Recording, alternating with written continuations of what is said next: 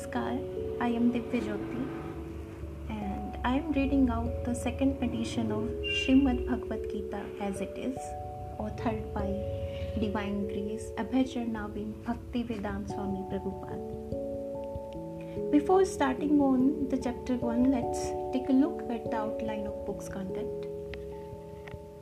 There is a setting the scene by publishers, preface, introduction, then 18 chapters and the appendixes. I'll be covering from setting the scene till two parts of appendixes that is, a note about the second edition and a note about the author. This will sum up to around 765 pages. I will try to keep it compact and easy to listen on the go. So, without further ado, let's get started with the setting the scene by publishers.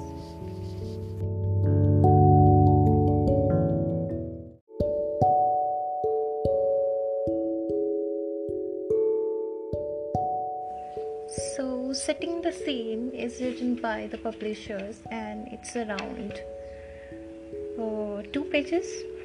Let's read. Although widely published and read by itself, Bhagavad Gita originally appears as an episode in Mahabharata, the epic Sanskrit history of the ancient world.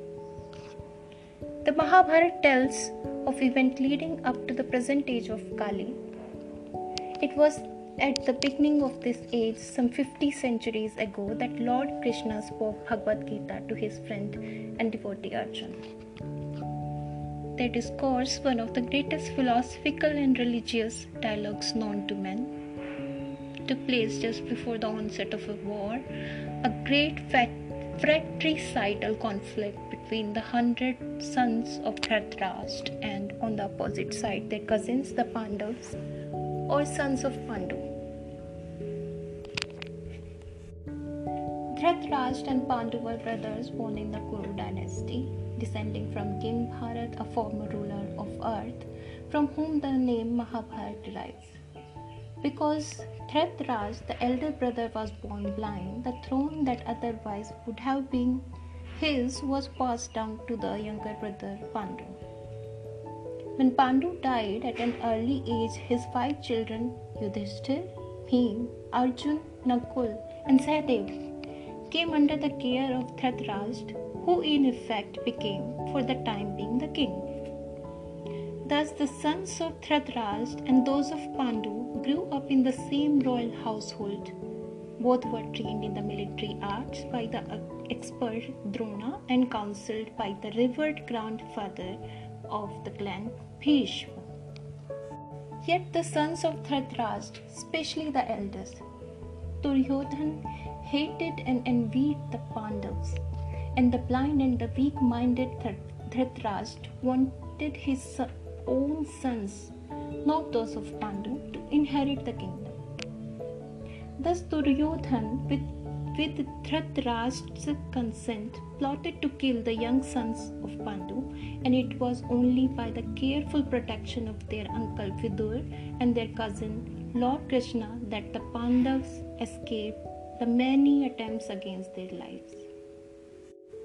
Now, Lord Krishna was not an ordinary man, but the Supreme Godhead himself, who had descended to earth and was playing the role of a prince in a contemporary dynasty.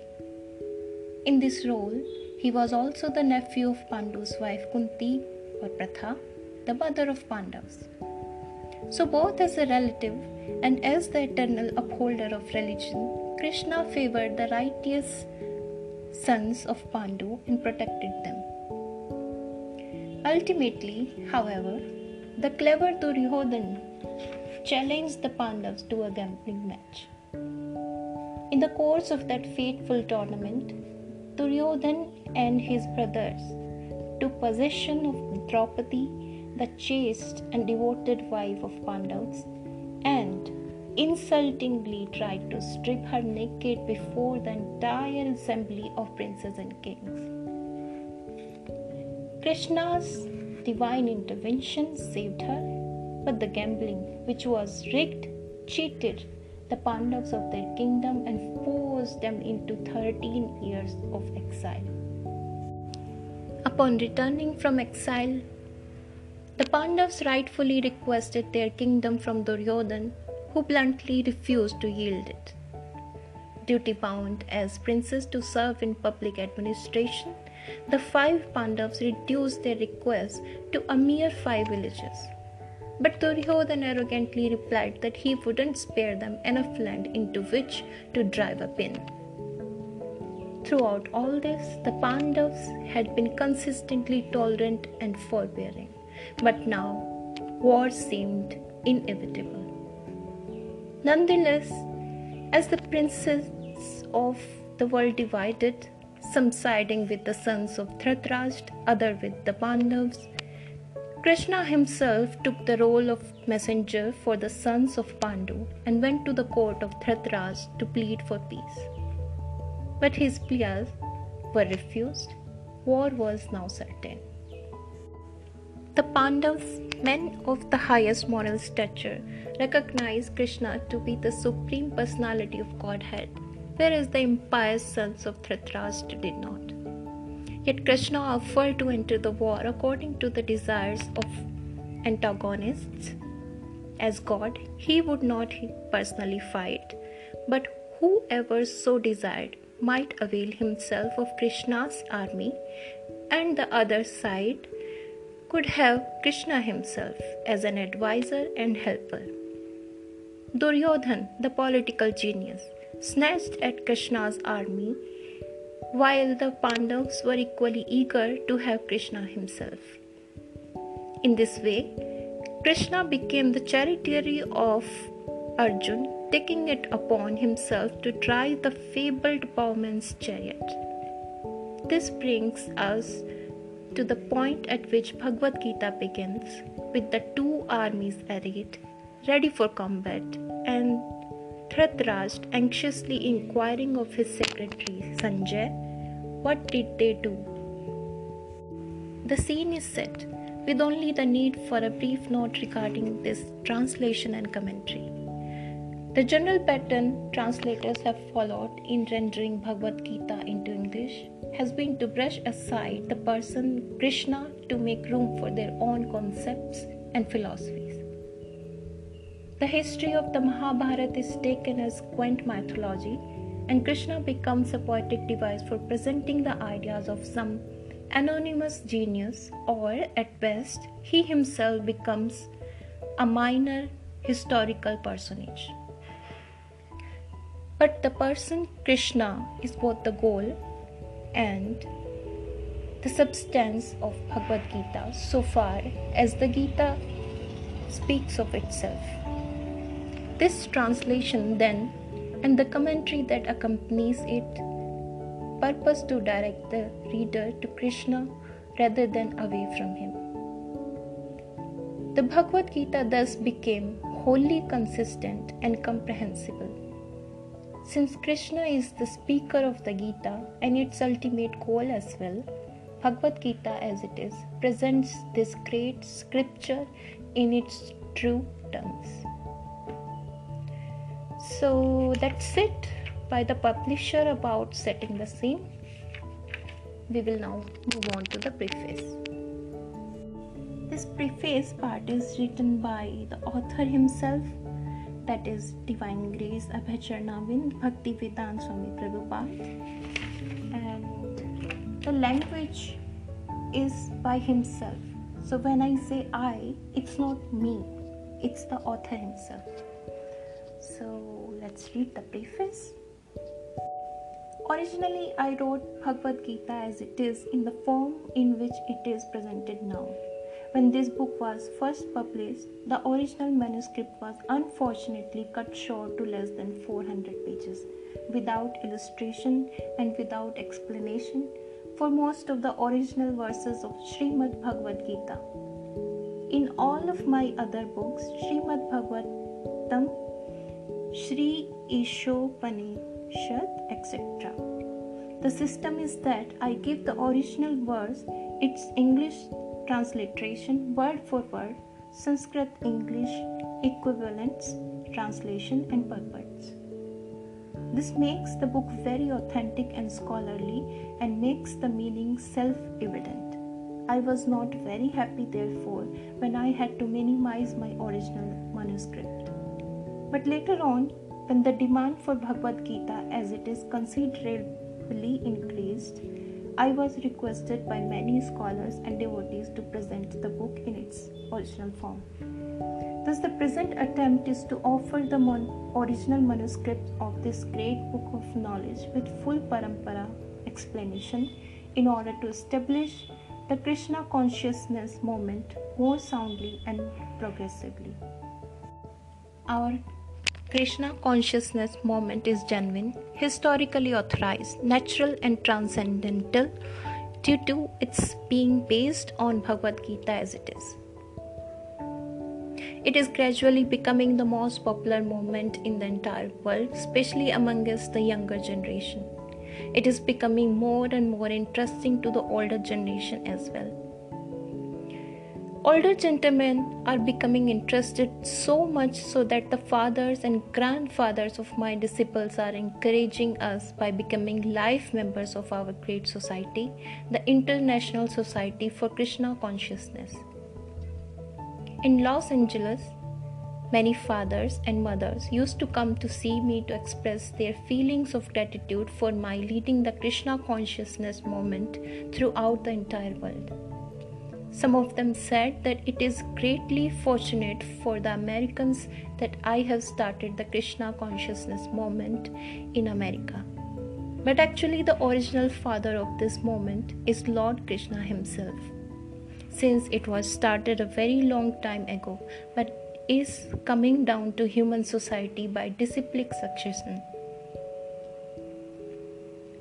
If I have any credit in this connection, it does not belong to me personally, but it is due to my eternal spiritual master, His divine grace, Om Vishnupad, Paramhans, Pari, Parivrajak Charya. 108 Shri Srimad Bhakti Siddhant Saraswati Goswami Maharaj Prabhupada If personally I have any credit in this matter, it is only that I have tried to present Bhagavad Gita as it is without any adulteration. Before my presentation of Bhagavad Gita as it is, almost all the English editions of Bhagavad Gita were introduced to fulfill someone's personal ambition. But our attempt in presenting Bhagavad Gita as it is is to present the mission of the Supreme Personality of Godhead, Krishna. Our business is to present the will of Krishna, not that of any mundane speculator like the politician, philosopher, or scientist for they have very little knowledge of Krishna despite all their other knowledge. When Krishna says, Man mana bhava mad bhakto mad yaji mam namak namaskuru etc. We, unlike the so called scholars, do not say that Krishna and his inner spirit are different. Krishna is absolute, and there is no difference between Krishna's name, Krishna's form, Krishna's quality, Krishna's pastimes, etc. This absolute position of Krishna is difficult to understand for any person who is not a devotee of Krishna in the system of parampara, that is, disciplic succession. Generally, the so called scholars, politicians, philosophers, and swamis without perfect knowledge of Krishna try to banish or kill Krishna when writing commentary on, on Bhagavad Gita. Such unauthorized commentary upon Bhagavad Gita is known as Maya Vad Bhash. Maya Vad Bhashya. Um, I will repeat the sentence. Such unauthorized commentary upon Bhagavad Gita is known as Mayavad Bhashya. And Lord Chaitanya has warned us about these unauthorized men. Lord Chaitanya clearly says that anyone who tries to understand Bhagavad Gita from the Mayavadi point of view will commit a great blunder. The result of such a blunder will be that the misguided student of Bhagavad Gita will certainly be bewildered on the path of spiritual guidance and will not be able to go back to the home or go back to Godhead. Our only purpose is to present this Bhagavad Gita as it is in order to guide the conditioned student to the same purpose for which Krishna descends to this planet once in a day of Brahma or every 8 Arab 60 crore years. Uh, so, guys, let's take a pause. I think uh, many people will not understand the meaning of Mayavad and even I don't understand exactly. Uh, it might be something related to materialism. So, the author is saying that the materialistic interpretation of Bhagavad Gita is not the right interpretation. So, Bhagavad Gita should be read as it is, the way it is in its form, not any other uh, personal or political or philosophical interpretation. So let's continue. This purpose is stated in Bhagavad Gita, and we have to accept it as it is. Otherwise, there is no point in trying to understand the Bhagavad Gita and its speaker, Lord Krishna. Lord Krishna first spoke Bhagavad Gita to the sun god, god some hundreds of millions of years ago. We have to accept this fact and thus understand the historical significance of Bhagavad Gita without misinterpretation on the authority of Krishna. To interpret Bhagavad Gita without any reference to the will of Krishna is the greatest offense. In order to save oneself from this offense, one has to understand the Lord as the Supreme Personality of Godhead as he was directly understood by the Arjun, Lord Krishna's first disciple. Such understanding of Bhagavad Gita is really profitable and authorized for the welfare of human society in fulfilling the missions of life. The Krishna consciousness moment is essential in human society for it offers the highest perfection of life. How this is so is explained fully in the Bhagavad Gita.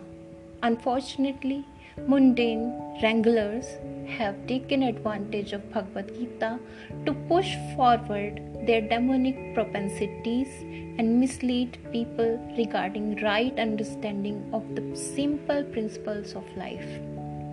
Everyone should know how God or Krishna is great, and everyone should know the factual position of the living entities. Everyone should know that a living entity is eternally a servant, and that unless one serves Krishna, one has to serve illusion in different varieties of the three modes of material nature and thus wander perpetually within the cycle of birth and death. Even the so called liberated Mayavadi speculator has to undergo this process. This knowledge constitutes a great science, and each and every living being has to hear it for his own interest. People in general, especially in the age of Kali, are enamored by the external energy of Krishna and they wrongly think that by advancement of material comforts every man will be happy. They have no knowledge that the material or external nature is very strong, for everyone is strongly bound by the stringent laws of material nature. A living entity is happily the part and parcel of the Lord, and thus his natural function is to render immediate service to the Lord. By the spell of illusion, one tries to be happy by serving his personal sense gratification in different forms, which will never make him happy. Instead of satisfying his own personal material senses, he has to satisfy the senses of the Lord. That is the highest perfection of life. The Lord wants this and He demands it. One has to understand this central point of Bhagavad Gita. Our Krishna consciousness moment is teaching the whole world this central point and because we are not polluting the theme of Bhagavad Gita as it is, anyone seriously interested in deriving benefit by studying the Bhagavad Gita must take help from the Krishna consciousness moment for practical understanding of Bhagavad Gita under the direct guidance of the Lord. We hope, therefore, that people will derive the greatest benefit by studying Bhagavad Gita as it is as we have presented it here. And even if one man becomes a pure devotee of the Lord, we shall consider our attempts a success. So, guys, that was the preface by the author, and I guess that's it for this episode. We will meet in the next episode. I think I will cover up introduction in that because introduction is too long. It starts from page number 1 till page number i guess 31 let me see. 30 31 yes. So introduction is about 31 pages. Let's see if we can cover it in one session. We should do it in one session that's it. Let's meet in the next episode. And after the introduction is done i will move on to the chapter 1 okay? So bye bye take care